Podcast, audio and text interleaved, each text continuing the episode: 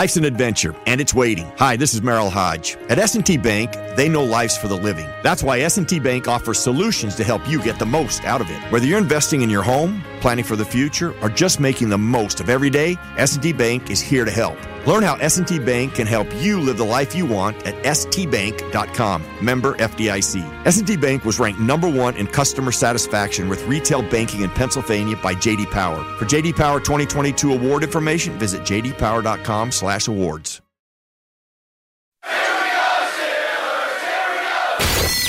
This is The Drive with Dale Lally and Matt Williamson on your 24/7 home of the black and gold. SNR, Steelers Nation Radio.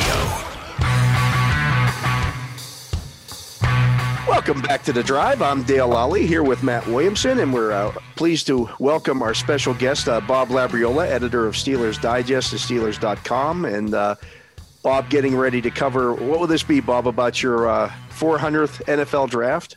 Yeah, I was there when the Steelers drafted William Shakespeare. I was going to say. I remember complaining about that. How could you pick a Notre Dame guy first? They didn't listen to me, so, you know. Bob, the Steelers were very active. We haven't talked to you since free agency started. Actually, I haven't talked to you in a while, but they were very active in free agency, and took care of a lot of what the perceived needs were. Yet when we talked to Kevin Colbert and Mike Tomlin at the meetings last week, both of them said that would not preclude them from drafting what they did in free agency wouldn't preclude them from drafting a player at any one of those positions of guys that they added to. I'm not buying that. I don't see them drafting an interior offensive lineman in this draft. That's the one position I can't quite believe. Yeah. Well, I mean, you know, could be a seventh rounder though. I don't think it's going to happen, but again, if you know, they're sitting there 20th, for example, well, I won't say 20th, let's say 52nd, and an offensive lineman with on their board was a, you know, medium high first round grade on him. I don't think that they're going to pass the guy just because they signed Mason Cole, you know, and James Daniels. And I'm not disparaging either of those free agent signings either by saying that. I just, you know, it looks like you're pretty set at the offensive line, couple of injuries, and all of a sudden you're not. So, you know, I think that that's the way they go into the draft. Do I think it's likely that they would pick an offensive lineman in the first round or in the first couple of days? No, I don't think it's likely, but I'm not going to rule it out. I just, that's just not the way they operate. Agree with it, disagree with it, love it, hate it. It is what it is. No, I mean, that's well said. I mean, if there's someone that's sticking out like a sore thumb on their board, and he's a guard or a center. Kenyon, whatever. What's Kenyon's last? Yeah, Kenny Green. Or yeah, I get that. Do you think tackle is – where do you think it is in the priority scale? I mean, I think it'd be great to grab a third-round guy to develop, but I think they look at Chuks and Moore as starters. Yeah, I don't disagree with that. But, you know, couple of years ago, they looked at Zach Banner as a starter too, and before the first quarter was over, he was done for the year. You know, again, you know, the Steelers' offensive line last year was inexperienced and young and not very effective. I'm not going to say it was bad because you know, the youth and inexperience of some of those guys. I would say they were bad if they were older players and showed they couldn't play in the league. Then they're bad. Uh-huh. But when they're young and developing, I'll just say inexperienced and young. Work in progress. Works in progress, yeah. And I think that, you know, both of the rookies who started on the offensive line last year have some potential, you know, to develop into, you know, NFL starting caliber players. But so you have two tackles. I don't, you know, if you go in with those two, who's your third? Joe Haig. Nah, not. I mean, to me, that's not good enough. I mean, again. No, I hear you on that, but I mean, in worst case scenario, he's a guy that can line up and play that position and do it to an okay level. He's not as good as a starter. You don't want him starting, but we're playing 4 weeks in a row either. Right. Okay. Right. So, I'm not. And there's veterans out there you could get after the draft that don't. But the one thing that I'll say about Chuks Okorafor that people seem to overlook with him a lot is his availability. I mean, he's always, he doesn't get hurt. Knock on wood, but yeah. He's still a young guy too. Yeah. Mm-hmm. So, I'm not discounting Chuks either, but I'm just saying that, I don't believe that the Steelers, especially with this roster that they're going to take into the proceedings that start April 28th, I don't think you can look at anywhere except maybe, well, the closest would be tight end, and even there where you say we're set. Right. And, even at tight end, I'm not talking about the first 2 days, but, if something happens early on Saturday that, presents you with an opportunity to add an offensive tackle or, a player like that, I'm willing to consider it. I mean it. I really am. I would be. I don't think you turn your nose up at anything. No. Because, again, where that roster is, I don't think you can really say, well, we don't need that. Mm-hmm. Yeah, no, I would agree. Other than place kicker. You forgot place kicker. Yeah, well, okay. That'd be a long snapper, yeah. I'll give you that. They do not need a place kicker. Obviously, a lot of the conversation this year is centered around the quarterback position. You think? We barely talked about it in the last couple months. Yeah, we kind of saved that here for later in the segment. But I honestly think, Bob, and I think I know how you feel about this. I don't know that I would be in the market for a quarterback this year because I want to see what Mitchell Trubisky is. Well, yeah, I agree with you, and the point that I continue to make, with fans who ask me about it. Is this. Let's pretend that Trubisky wins the competition with Mason Rudolph, which I think is a pretty good bet. That's a pretty good assumption, yeah. Okay, so he plays the season. He's 11-3 as a starter, completes 67% of his passes, 24 touchdowns, 12 interceptions. That's a rating of like 95. He rushes for almost 5 yards a carry, and those rushes account for 29 more first downs and 5 more touchdowns. You just described his 2018 season. Yes, I just did. These numbers aren't random, are they, Bob? He's trying to win the Pro Bowl. And that's, because that has happened in the NFL. Mitchell Trubisky has done that in the NFL. If you throw out his rookie season, his record as a starter is 25-13. So essentially he's won 2 out of every 3 of his starts since he was a rookie. Mm-hmm. I mean, you would take that. You take that. Oh, yeah. Long, right? But it doesn't cost anything. And but my point though is if you have drafted a quarterback first, say, what do you do in 2023? Mm-hmm. Yeah. Then you're probably trading Mitchell Trubisky. Yeah, and I mean, what do you think you're going to get for him? Yeah. I mean, he's not, he's on the trade market at that point. This is the way teams would look at him. He's a failed high number one pick who's on his third team in 5 years or 6 years, whatever it is. You get a, I don't know, second, third day pick for the guy. And so you're kind of treading water. And the only thing I'll say about this, and this is what I think, but if the Steelers truly believe that they can add a franchise quarterback, picking one this year, do it. But don't just pick a guy because he's the best guy available. Yeah, just to pick one. Yeah. Right. Because at one time, I think Tim Couch was the best quarterback available in a draft class. No, Jamarcus Russell. I mean, there's a million bad names. Yeah. Right. Yeah. E.J. Manuel. Right. So anyway, that's and I just think that when people start telling me all of the things Malik Willis can do, my response is, can he stop the run?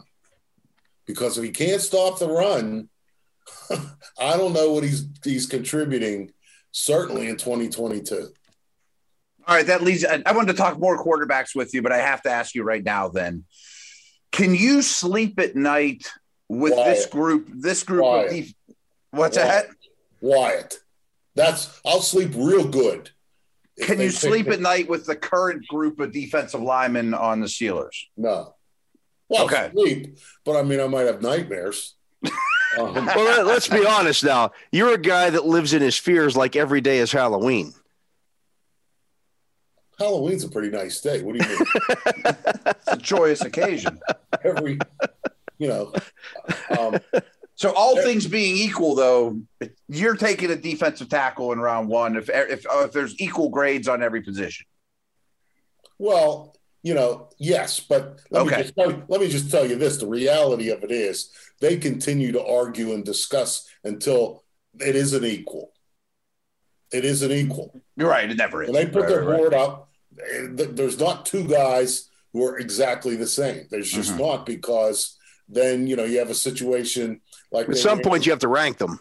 Right. Exactly. And it's not a robust defensive tackle class either. Yeah, and those are the guys you got to pick early, I think, this year, because there aren't very many. Well, Bob, you brought up Wyatt. Yeah. Over Jordan Davis. Yeah. He's already 24 years old. That would be outside the norm for them to take a guy who's going to turn 25 during the season. They haven't typically gone that route in the first round. He's also had some off-the-field stuff that may be troubling. See, Dale, there you go, ruining my – I'm just talking reality here. I didn't know that. We're more in the Jordan Davis camp than Wyatt camp. But the thought process is the same. And I might be more in the Travis Jones in round two camp if I can make that happen, even if I have to trade up to get him. Yeah, but then you're giving stuff away. I would give stuff away for a really good football player in round two, because what am I giving away for a round two pick? A fourth round pick or something? It's not as nearly as expensive. Oh yeah, you do. Okay, but what I'm saying though is seven draft picks. Is not a lot of draft picks for this roster. It's not. You're right. And the reason I like Wyatt more than Jordan Davis is I don't think you can have two-down players in the NFL anymore. I just don't. I don't care how good you are in those two downs in college, because you know what happens in the NFL? When you go in the game, they don't do what you're good at stopping. They will just not do that. The guy up in the booth calls down to the other team's play caller and says, let's just say, what was his number, 90, whatever, 99's in the game. And so they throw the ball. Right. They'll throw it out of their own end zone. They'll throw it on first down. They'll throw it early in the first quarter. They'll throw the ball. Or they'll put three or four wide receivers on the field and Casey Hampton standing on the sideline for all but 10 snaps in the game. There you go. Because I don't know that Jordan Davis is better against the run in the NFL than... Life's an adventure, and it's waiting. Hi, this is Merrill Hodge. At S&T Bank, they know life's for the living. That's why S&T Bank offers solutions to help you get the most out of it. Whether you're investing in your home, planning for the future, or just making the most of every day, S&T Bank is here to help. Learn how S&T Bank can help you live the life you want at stbank.com. Member FDIC. S&T Bank was ranked number 1 in customer satisfaction with retail banking in Pennsylvania by J.D. Power. For J.D. Power 2022 award information, visit jdpower.com/awards. Casey Hampton. I bet he's not. Okay. I mean, few are. Right. Okay. Yeah. So if Casey Hampton can't play on third down in the NFL – and this guy was a two-down player in college too, wasn't he?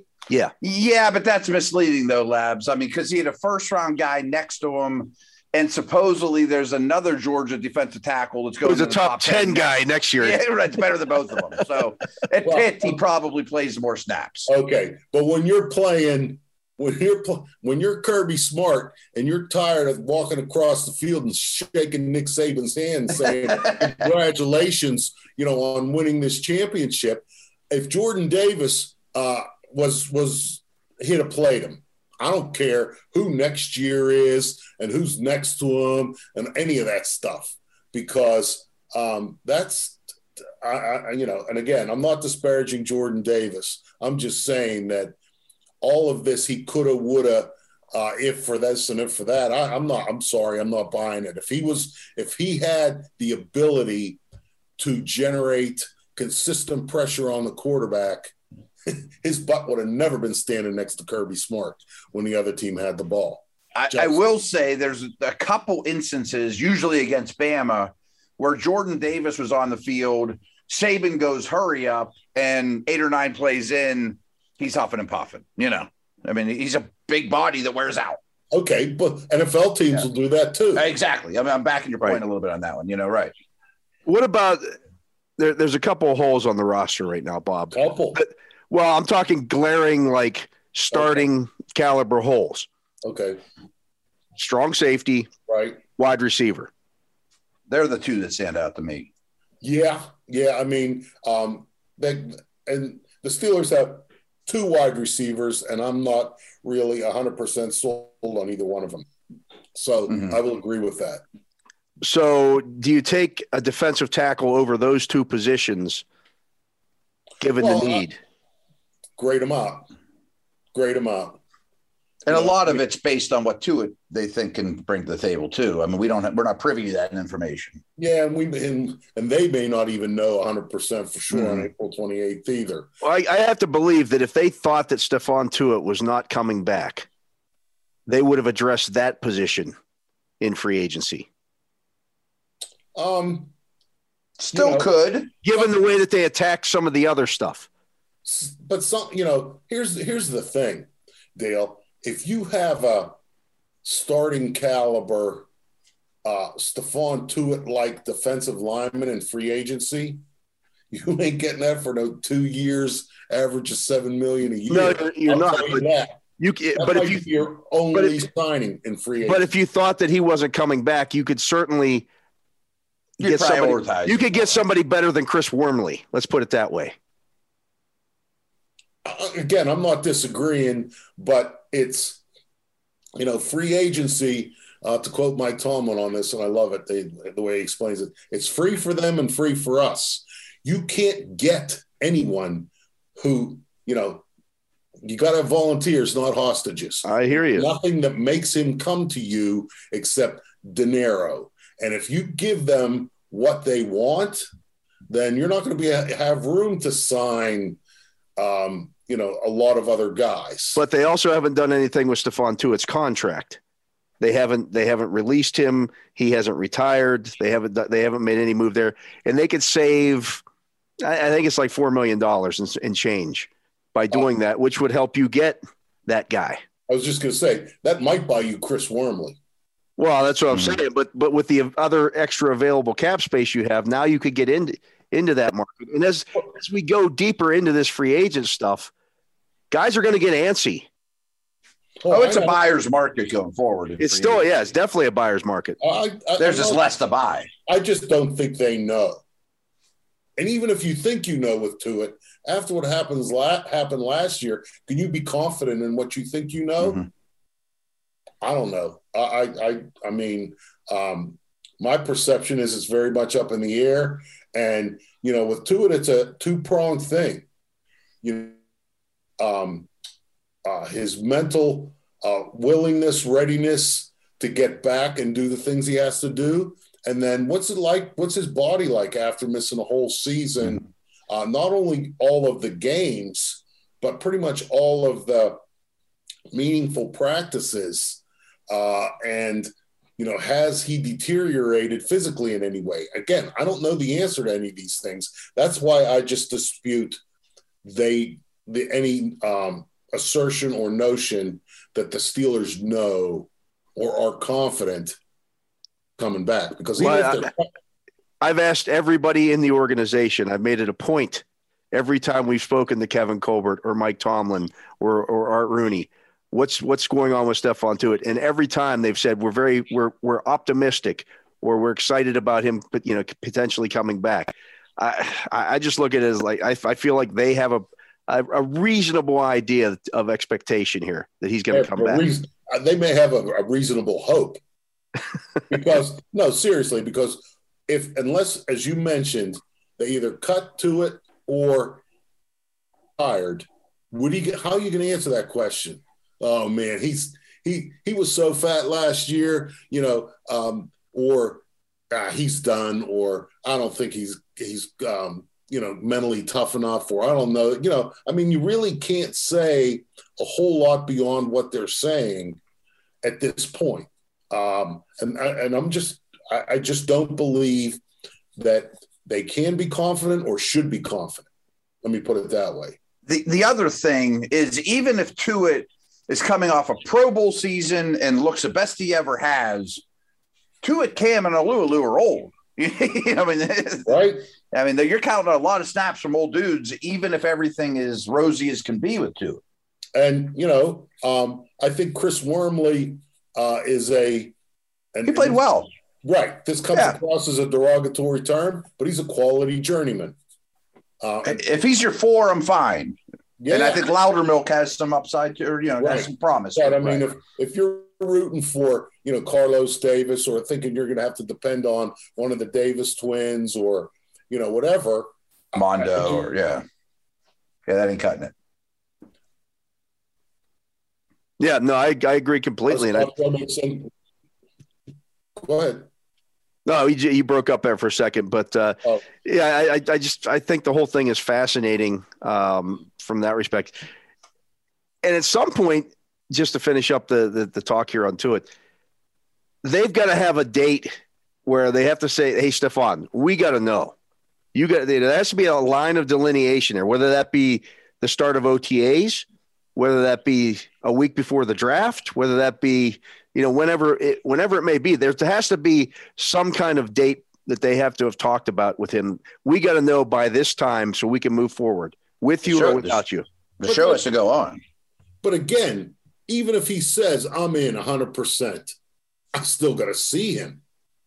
Right. Yeah, not just in OTAs. And I'm not saying whether he's overweight or not. But you know, he needs to – he would need to show me anyway something in pads or something mm-hmm. because and at that point if you guess wrong on him and he's either you know unwilling or incapable of being the Stephon Tuitt that he was, you're screwed. I mean, there's no avenue at that point to helping the top of your depth chart and at a position where not only is it important for your football team, but you got a pretty big investment in those two inside linebackers too. And if you want Devin Bush to be Devin Bush, better put some people in front of him because forget when they moved up to 10th to pick him, he is not Vince Williams. Right, going to beat Vince Williams.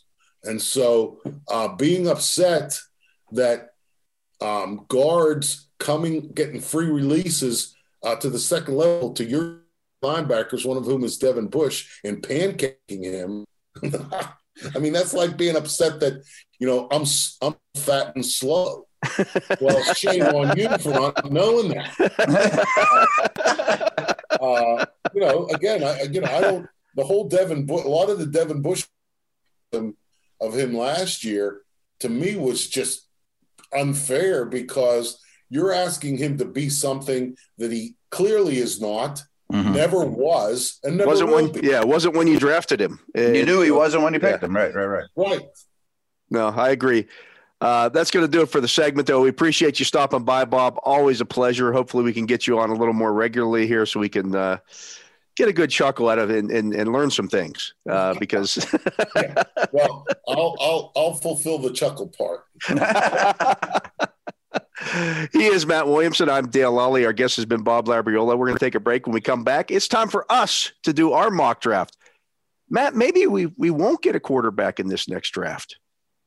We'll have to chat about Labs next time about the whole draft a quarterback or not conversation. Yeah, we'll do that when we return. I'm torn. Yeah, I'm torn as well. We'll do that when we come back. You're listening to The Drive here on Steelers Nation Radio.